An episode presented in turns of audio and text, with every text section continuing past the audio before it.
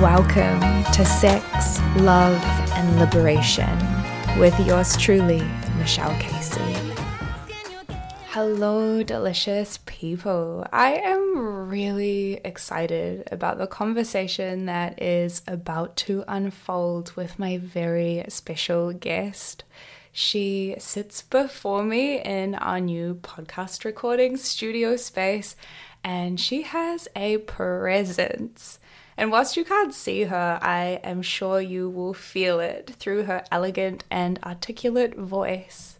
Here to talk about the weird and wonderful world of BDSM is professional dominatrix Lady Catherine. Welcome to the Sex, Love, and Liberation podcast. I'm so delighted to be here. Thanks for inviting me on, and I'm so excited to talk about possibly my favourite thing in the whole world.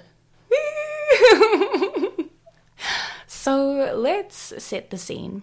For anyone who might not know, what is BDSM? So, BDSM is an acronym which stands for bondage, discipline, sadism, and masochism.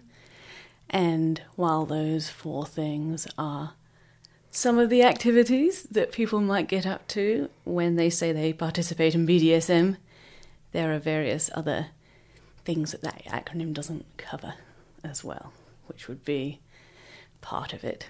So it's really, I'd say, a sort of non normative sexual desire, but it's not absolutely always sexual either, just to be extra confusing. But really, you know it when you see it. Mm, I love that. You know it when you see it. And that's so true that it can be a part of sex. Uh, if we think of sex as, say, like the physical act of sex, and can be a whole nother thing outside of that as well. So, tell us about your BDSM beginnings. What pulled you into this world? And what were maybe some milestones along your journey from beginner to being a pro dom? Well, my very first boyfriend was kinky, and I knew this before there were rumors, um, before I started dating him, and that was something that fascinated me because I'd always been drawn to the strange, the taboo. The more other people didn't want to talk about it, the more I was intrigued by it. So I was like, oh, this sounds like fun. And then maybe I'll get to experience some other sex and other, you know, extra special sex things on top of that as well. So I just started my relationship with him, and we didn't do any kink at all. I think for at least the first year, as I was kind of getting used to everything, building trust, all of that stuff, which is really important. Mm. And then one day, he blindfolded me and tied me up, very sort of traditional style, spread eagled on the bed, and put on Moonlight Sonata, which was one of his favourite tracks, and basically did a tie and tease scene. And I loved it, and I was just intrigued to explore this world more and more. And we did kink together for a long time. We were monogamous for a long time. And Later on, we um, decided to open our relationship because I was bisexual and wanted to not go to my grave having never tasted a pussy. I decided I couldn't live like that. So we opened up our relationship, and most of that time I'd been doing submissive and he'd been playing the dominant role. When we opened our relationship, we also then considered exploring the public kink scene so we went to a munch, which is a non sexual kinky gathering where you normally it's at a pub in the day and you just wear normal clothes and you just talk and it's a good chance to meet people. So we went to a munch first of all in Auckland because the thought of going to a kink party was terrifying. And everyone was really friendly, and so we decided to go to a party. And it was just an opportunity to see lots of different types of play that we hadn't tried ourselves, like at play parties, there's a lot of impact play normally, which is like spanking, flogging, caning, anything which is hitting the body. And that was fascinating. And another of the areas which we were drawn to was shibari. There's normally a corner where people are being suspended at these events or doing other rope work. So I was like, ooh. And I just ran around trying all the things. Um, I did what's called in the scene sub frenzy, which is when new people come and they see all the pretty shiny things and they get very excited and they must try everything. And at a public event, you can do all that without it being sexual. So someone can just tie you up and they're not going to do anything other than that, or they can spank you, but that's all. So it's a really good way to try some things without having to have sex with a lot of strangers or anything like that, which I didn't realize before I went into the scene. that, yeah, that um, disconnect often at public events between the kink and the sex, but that means it's much easier to learn and much easier to experiment without having to do things that you don't want to do. And so I ran around, I did all the things, I started learning about the things. There's a group of dominant women who started running events and workshops and they called themselves the FDC, the Femdom Connection. And I was like, ooh, that sounds fun. I will join. I'm not really a Dom. I identified as a switch um, at sort of when I was entering the scene, but I hadn't done much Doming. So a switch means someone who can do a submissive or a dominant role in a scene, but it was more a switch in principle rather than in practice. Mm-hmm. So I wanted to get some more in practice experience. And the FDC did various workshops, and someone else actually purchased me at the slave auction and spanked me, and he did a great job. And I asked him to teach me his ways. So he did that for me. And I was just learning the skills I needed to um, dom confidently in a few different areas and just seeing role models of other females taking on that role and seeing that they're not all the cliche. Some of them certainly are, but you see lots of ways to be and lots of ways to be dominant, and that really helped me see a route for me if I wasn't just gonna scream insults at someone and make them lick my boots and crawl around on the floor. Like, Mm. what other styles of dominance are there? And I saw things which resonated with me and that I could see myself doing. So I had the sort of skills and the confidence to try and do some more doming myself at that point. And I had a very lovely submissive who was my first and he let me practice on him and was very tolerant. and yeah, I just learned on him. And that was a really nice experience for a few years. And then eventually, for other reasons, I decided to try going pro. I just put up an advert and I didn't know if anyone would come, but they did. and the rest is history. What a fantastic story. There were so many moments in there where my body had such a visceral response.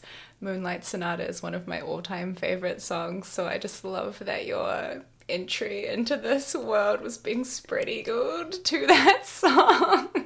Yes. So, this is a two part question. What does a professional dominatrix actually do, and what might you say about the interesting intersection between kink and sex work? So I like to describe what I do or myself as a fantasy fulfillment expert. Hmm. So I try and understand an experience the client wants to have and a headspace they want to enter. And I basically try and craft that for them and with them. So it's obviously very varied because people have very different desires, and you know, some things are really sort of I wouldn't call them tame, but mild by kink standards, and then some things are very extreme, and there's all kinds of shades in the middle. And so it's really me facilitating them having whatever experience they've been fantasizing about. Mm. So wow. it's quite the challenge and quite the responsibility. Mm-hmm. And I feel it's a great honor and a privilege to do this. And having feedback afterwards when people are like, You've changed my life and stuff, it's amazing. it's just so rewarding to create that like life altering experience for someone. Mm. But it's a lot of responsibility. And I try not to think about it too much. Mm-hmm. Or I would get far too anxious to do a good job. Um, but yeah, it's a lot of fun. It's a lot of fun figuring things out and thinking. Sometimes they come up with all kinds of requests. Some of them are more feasible than others. So sometimes it's all okay, what's actually going to happen? What's feasibly, physically possible in the material realm? Some of their fantasies can get, you know, you can see they've been fantasizing about them for a long time and they haven't thought about how one might actually go about doing such a thing. so sometimes I have some interesting problems to solve. Let's put it like that. but I like that. What a amazing opportunity to connect with your creativity. yes, definitely. Uh, one definitely has to be uh, creative. Mm-hmm, mm-hmm. and also just playful. I like to think about it. It's playtime for adults. It's an escape. I try not to take it too seriously. Mm-hmm. I try to always treat people's fantasies and fetishes with respect and reverence, but I think there's plenty of room for fun in play. Mm-hmm. And that it can be a nice sort of energetic exchange as well. It doesn't just have to be me doing all the sort of emotional labor of creating the scene. Yes, I so feel that. That's one of my core philosophies working with people, but also in my own personal sex life, kinky life, sensual life is how much play can we bring into this? I think there's such an over seriousness that we can pull into sex. And for me, that's one of my favorite things about kink is it's this expansive playground where you know the limitless options that we can feel inside of the sexual playground are just absolutely expanded so much when you enter the kink realm as well.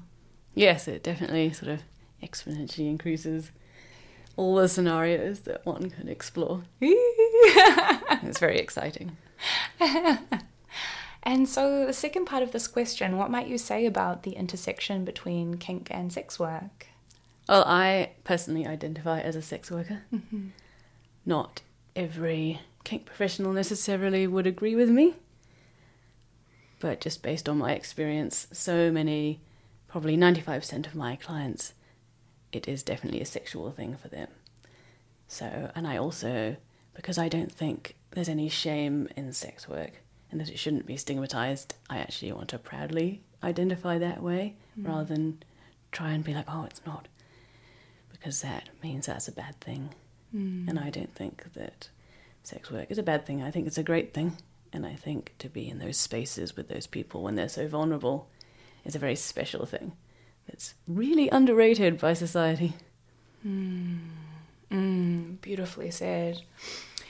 You know, kink is obviously surrounded by a lot of stigma, and you've alluded in what you've shared so far to how that can make having kinks quite difficult. I wonder what are some of the common stigmas that you see, and what might you have to say about overcoming them? So, I find with a lot of my clients, sometimes they stigmatize themselves. Mm. They very commonly stigmatize themselves. They know their desires are non normative. Often they've had these desires, especially for males, just in my experience, from a very young age sometimes pre puberty, and they sometimes hate themselves for it, or at least very uncomfortable with that aspect of themselves. And often if I get older people come to me, they've been through a long process of work where they've had to face up and accept their fetishes, their desires, whatever they might be. And they've normally got to a place where they're much happier with them. But yeah, some people earlier in their journey, and certainly some younger people, really do struggle with them.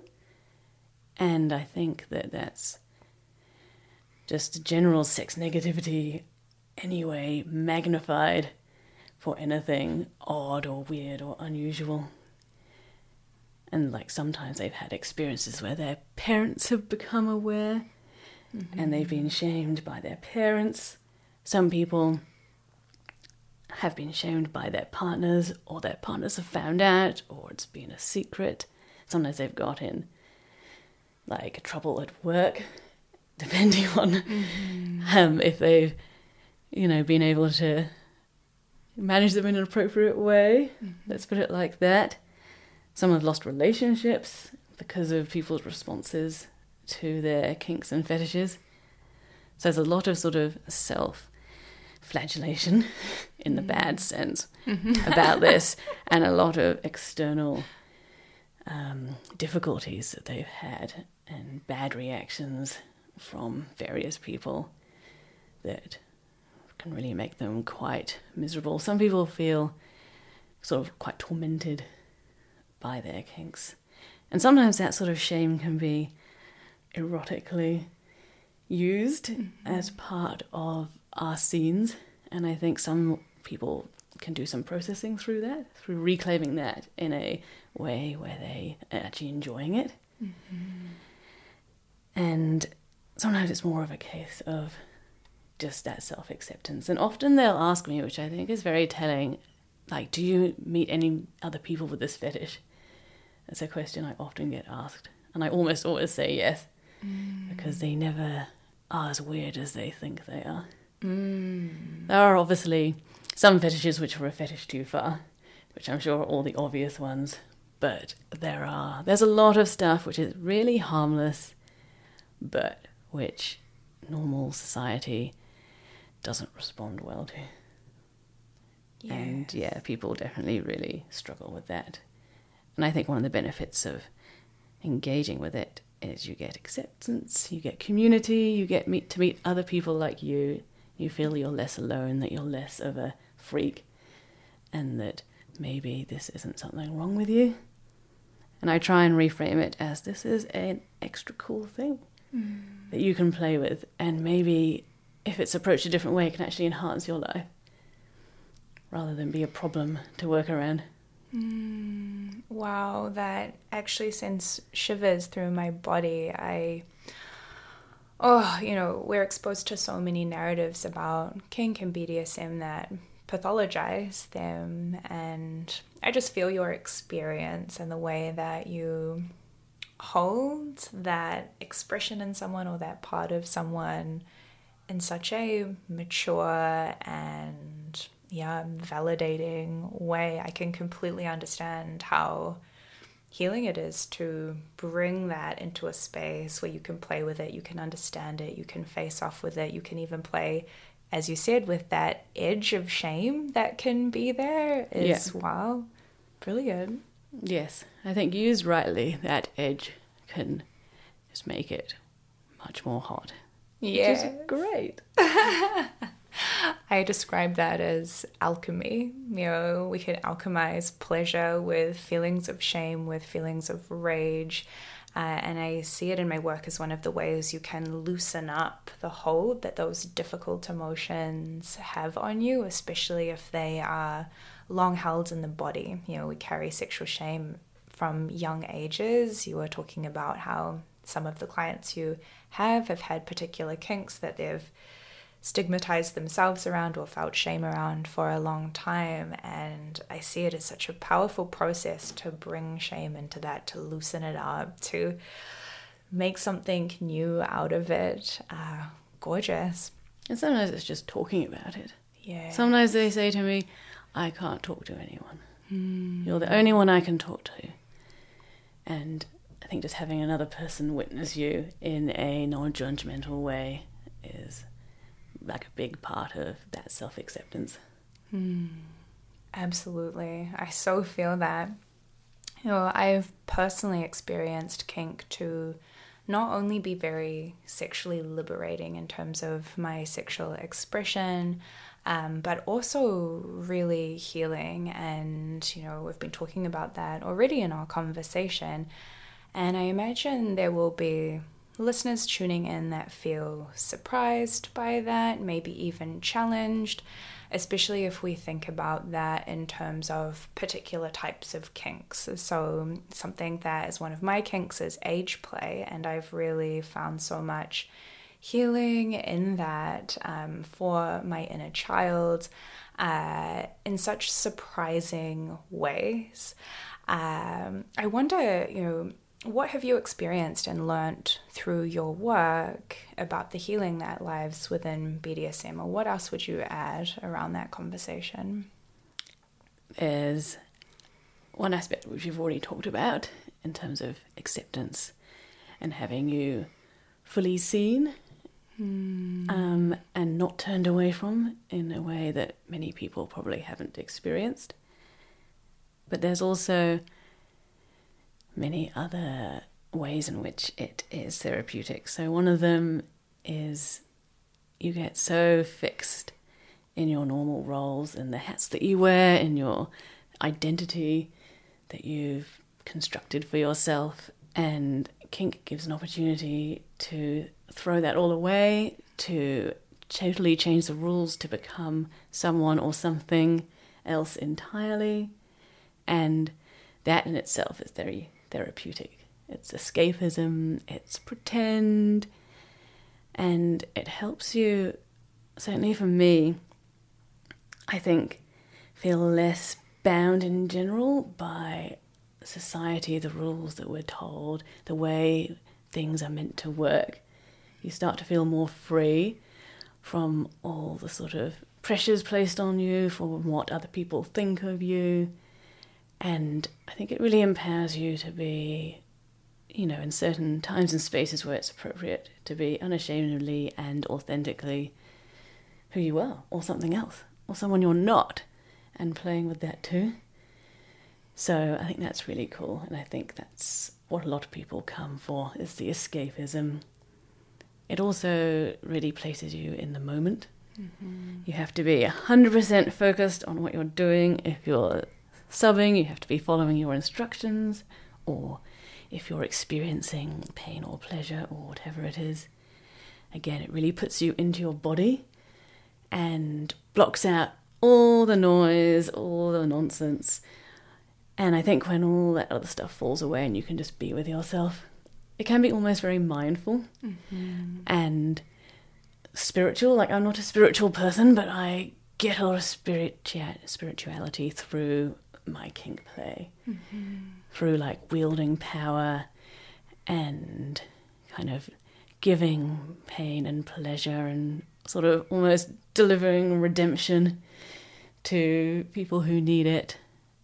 And I think that's very powerful for the bottoms as well, especially with the a lot of the ritualized aspects of BDSM that allow you to kind of click into that headspace and feel sort of safe and secure and like held in those rituals. There's not enough ritual, I don't think, in daily life. We're all mm-hmm. just rushing, we all have a schedule, our phones are going off, and just being able to sit there and be like, now I will kneel and I will put my arms behind my back and I will close my eyes and the collar will be placed around my neck. And then I don't have to make any decisions for a while. Mm. It's really, really cool. Um, what else?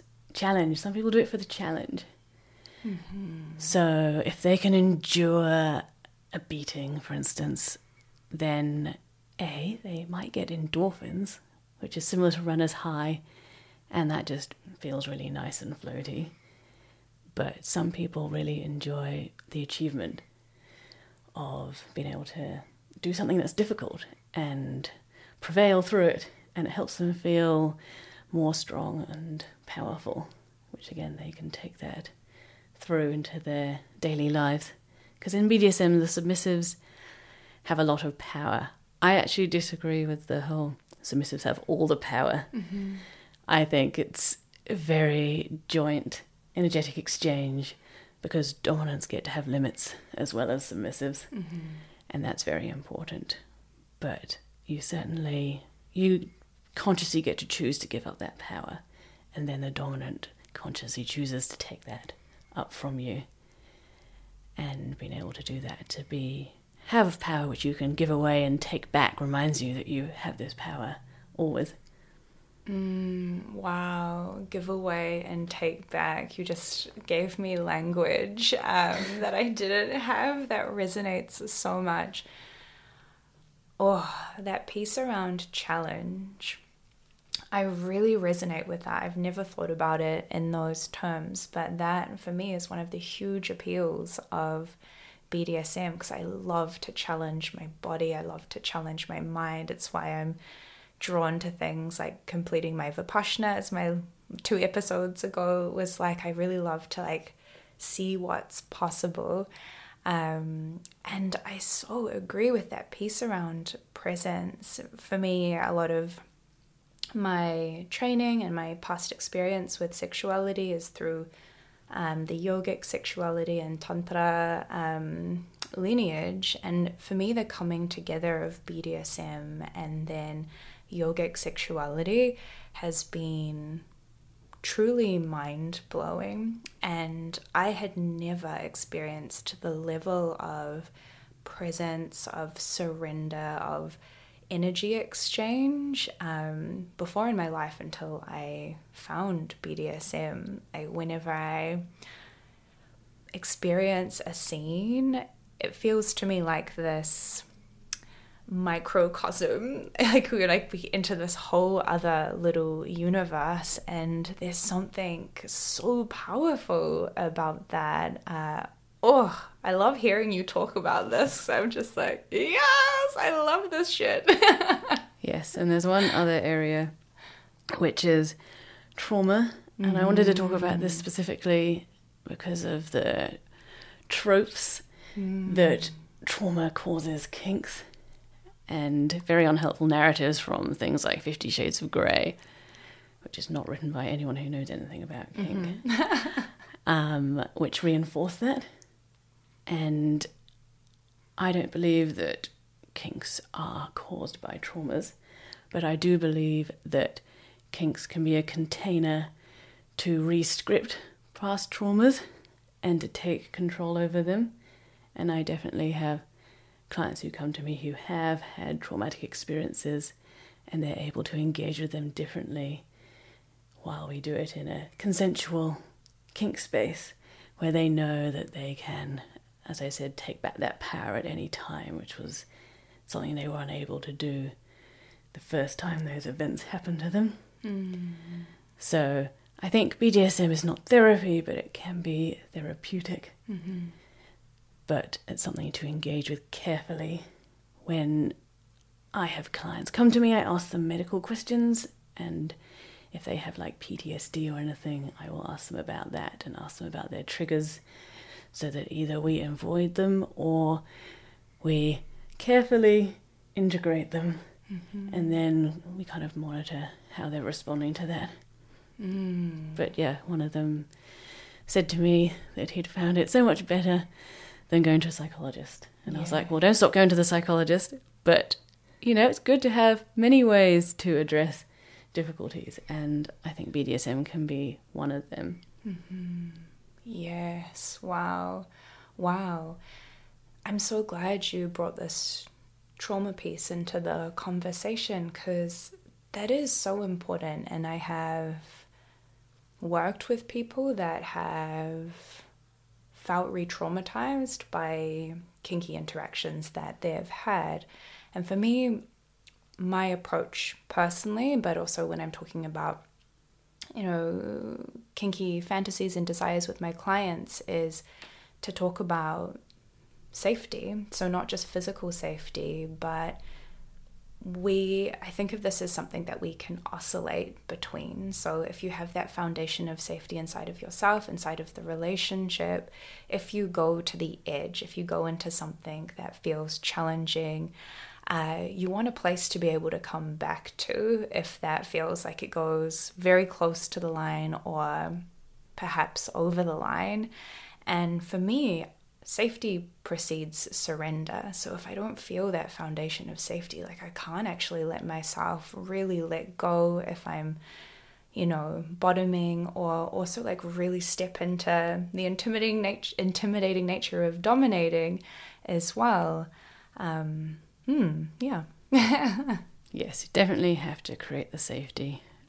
Um, that's why we do a long negotiation before scenes, mm-hmm. and we make sure we keep up good communication during the scenes because kink can go wrong, it can be bad, and obviously, the more we do to reduce the chance of that, the better. But with good communication and with being aware of the bottom, it shouldn't go too drastically wrong. And obviously, there's some things which can't be done safely, which we just do not do. Some things have to remain in the fantasy realm, and that's okay. So, I have, as I've alluded to, and still do find being dominant really hard. It's something that brings up feelings of embarrassment for me. So I used to identify purely as a submissive. I love being submissive very much. And in the last maybe three years, I've realized I actually have the desire to also dominate. And for me, a big part of that was realizing how I'd never even considered that I could be dominant being a woman in this world.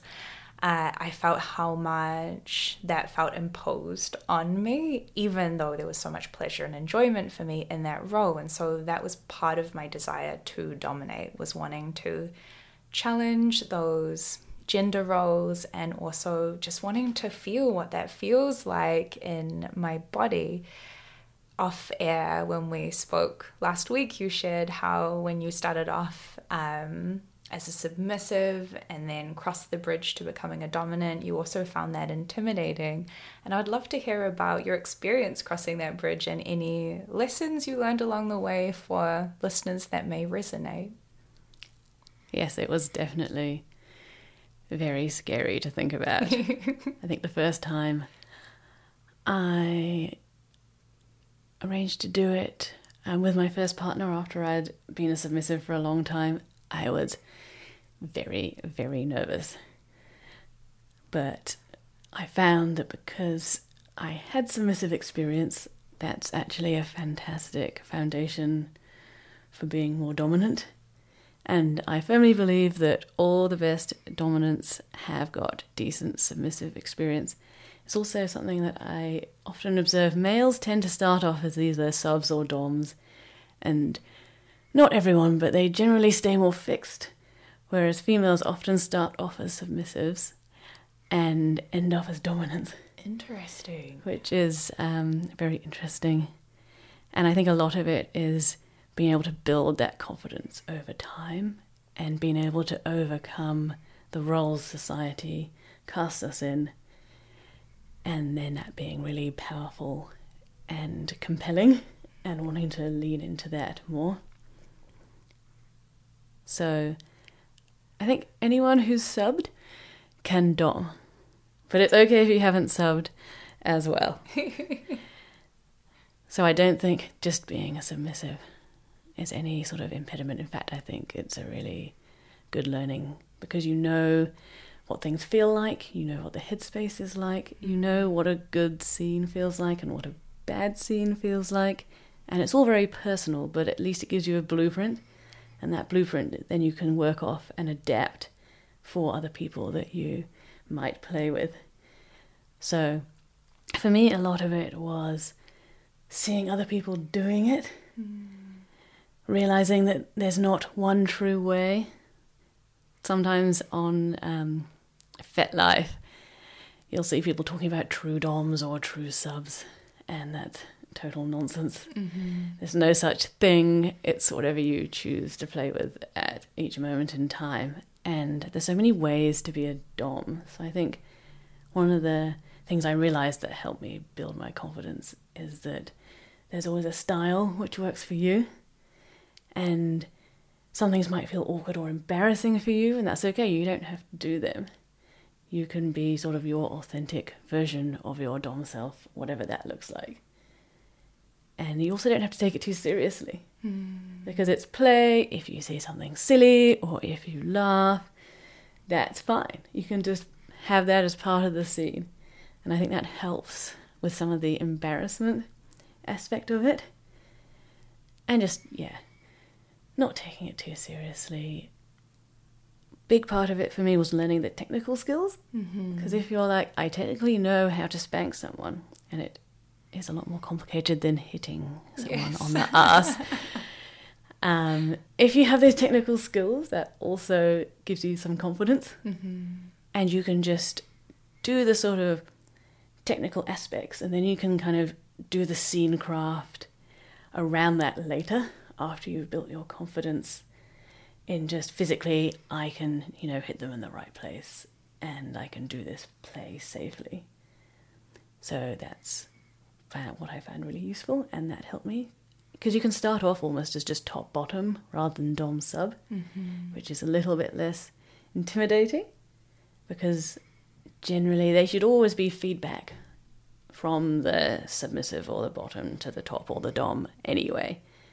But if it's say a top bottom is more a flat dynamic, so there's say if you're doing a spanking scene, the top would be the person doing the spanking, the bottom would be the person getting spanked, but there's not necessarily a power differential between the two. They're still playing as equals, whereas it becomes dom sub when there's that conscious transfer of power, where the submissive is more, I'll do what you say, rather than hit me exactly like this five times and then swap over to this other implement and hit me on the other side four times, which is quite equal. Mm-hmm. So I think that's a nice way to ease into it as well. And for me, just being amongst kinksters, seeing other people doing it, seeing that they were just people and I'm just a person, and if they can do it, I can do it. And seeing people who looked more like me and who I identified with modeling a role for me that resonated with me. Because my mother was a very sort of timid woman, so I was always really attracted to kind of powerful female role models, Mm-hmm. and I was delighted to find those in the scene. But powerful doesn't mean being nasty, powerful doesn't mean shouting, powerful doesn't necessarily mean being degrading. It can just mean kind of creating that space for the submissive to be their vulnerable submissive self with you.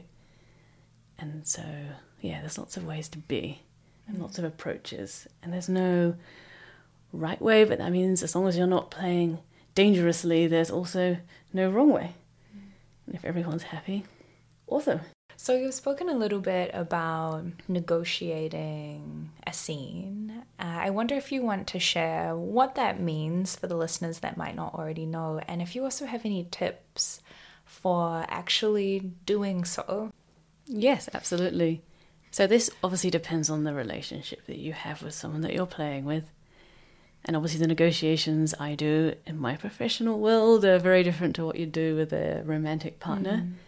But it's good to cover off the sort of some of the key points regardless. So I always start with the basic physical safety stuff. So understanding any medical conditions that the bottom might have, understanding, say, if they have a sore knee and that means they can't kneel, or they have diabetes, or they have a propensity to fainting, so then you don't want to tie them standing up on something, and just go through all that. I also ask them basically what they like, what they don't like, and I will elaborate on that with them a lot. I think it's really good to get lots of detail hmm. and have as much information as possible at the beginning. And occasionally they say, I don't know. And that's always like the worst for me as a top or dom to hear, um, because then you're in a riskier position. So it's really great if your submissive has some idea. Normally they have some idea why they're in front of you. And sometimes they're embarrassed to say, but I try and extract it out of them. because the more information I have, the more fun they will have, which is what I tell them. So, understanding their likes, dislikes, their level of experience with different types of play, when they've last done it, if they've got any triggers, either sort of physical or verbal, any hard limits. I always ask about that, but really I focus on what they like rather than doing anything other than what they hate. Mm-hmm. Certainly at the beginning, because then you know they'll have fun. And when they're playing in an area they're comfortable at the beginning, that helps create that sense of safety that you were talking about as well. I normally set up a safe word just because it's standard practice. I normally use red mm-hmm. because I want it to be a word that they can say under stress, that something will come easily to the top of their mind. So I let them choose it, but if they don't have one, which they normally don't, I assign them one. But we shouldn't need the safe word. Our communication should be better that the submissive does not have to safe word, that we've modified what we're doing if it's not working before they reach that point. Mm. But I always like to have it just in case. I'll often set up a way to communicate pain levels. So, a 1 to 10 numbered scale, some people use, some people use traffic lights, so green. They're happy, they might be in pain, but they can tolerate it for a while amber, still okay, but approaching tolerance mm-hmm. limits. And then obviously red is too much. And I encourage them to proactively give me the colours. I check, but especially at the beginning, it's good for them to tell you if they've gone from a green to an orange, for instance. And if you know as soon as they've passed that threshold versus when you check, then that's more useful. So we do a lot of setting up how our communication will work, basically. And that will vary depending on the type of scene. And I think that's about it. I have some sort of etiquettes and protocols. I have a way that I like them to address me. So that's quite a nice thing to set up the power exchange. You, I like to be addressed as my lady, so I tell them to address me as my lady. Mm-hmm. I tell them the rules. The no touching me, no orgasms without permission. That's a very important rule. Yeah. normally, it's very encouraging for good behavior. They have to earn their rewards, but it makes them all the sweeter. And then I give them a chance to ask me any questions, give me any more information, and then we'll go into play. But really, the negotiation continues the whole time because we're always communicating and it's just finding a sexy way to kind of communicate rather than being like, "Are you okay? Are you okay? Are you okay?" Or like a sexy way to get consent for. Say if you want, they want to be strap on. You can say, "You want my cock, don't you? Beg for my cock," rather than, "Can I put my cock inside you now?" but you know, anything is fine, and it's, it's whatever works for the person but there's lots of fun ways to keep that communication going in scene, which don't ruin the scene, which I think is the important takeaway. Mm. Oh, thank you for those delicious examples. I love how you shared about the importance of submissives or bottoms being forthcoming with information about their hard limits, their likes, their dislikes. I have felt in my experience being a submissive how often I will come into that role before the scene has even started, and I find it hard to even access that information. And it's been an ongoing practice for me to actually be like, okay, no, take a minute, like be a good submissive, give good quality information. but that was definitely really counterintuitive to me at the start, especially.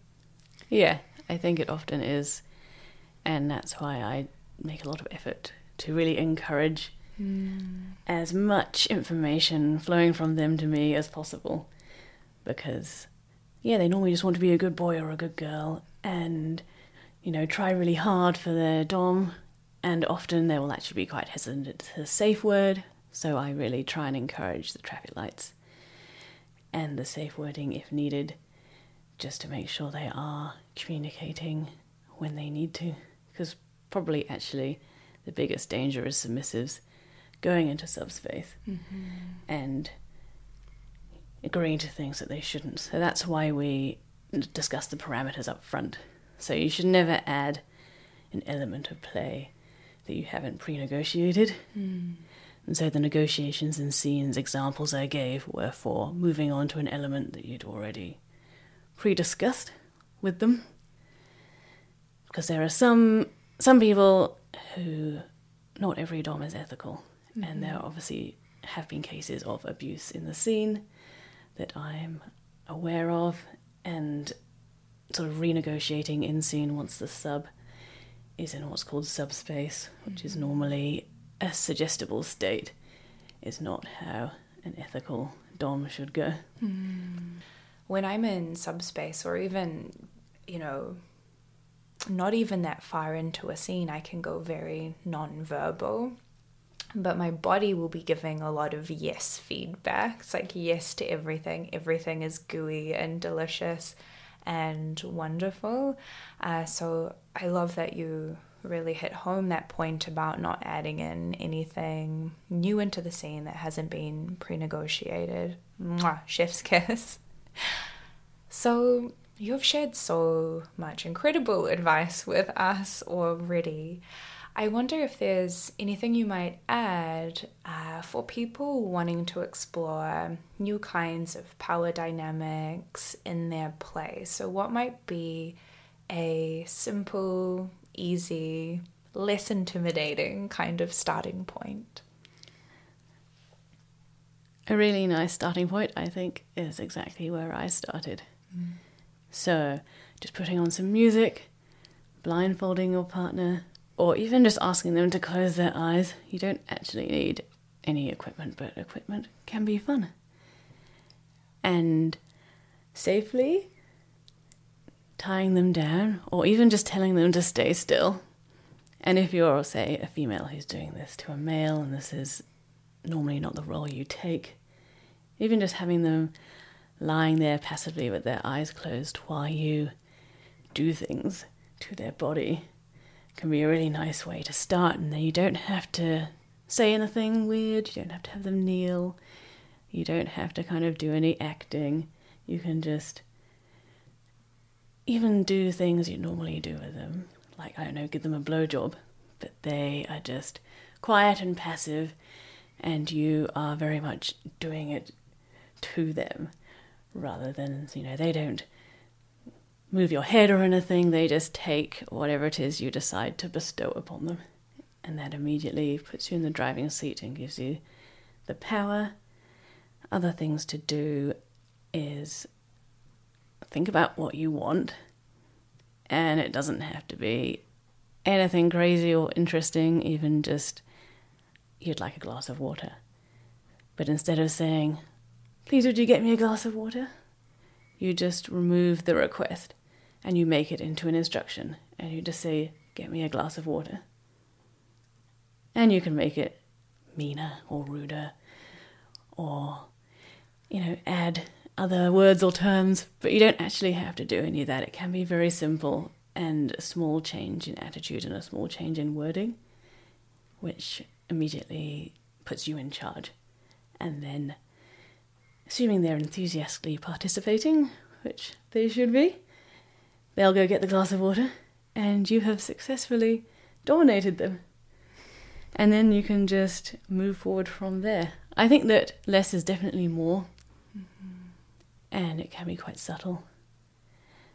And yeah, it doesn't have to be a ridiculous performance. It can just be you just imagining that, I don't know, you're the CEO, they're your employee, and you want something done, and you're just going to tell them that in a straightforward way, Mm. and they're going to go do it. And then, FetLife. If you want to learn, learning can be really is such a good way to build confidence. Have a look on FetLife because they have events, they have workshops. You can go with your partner, you don't have to play with other people, you don't have to play at all, you can just watch depending on what the sort of event in question is. And that's a really good way to learn more once you've, if you've got the confidence to kind of go out in public with it, and not everyone does, and that's okay. And there's obviously loads of online resources as well.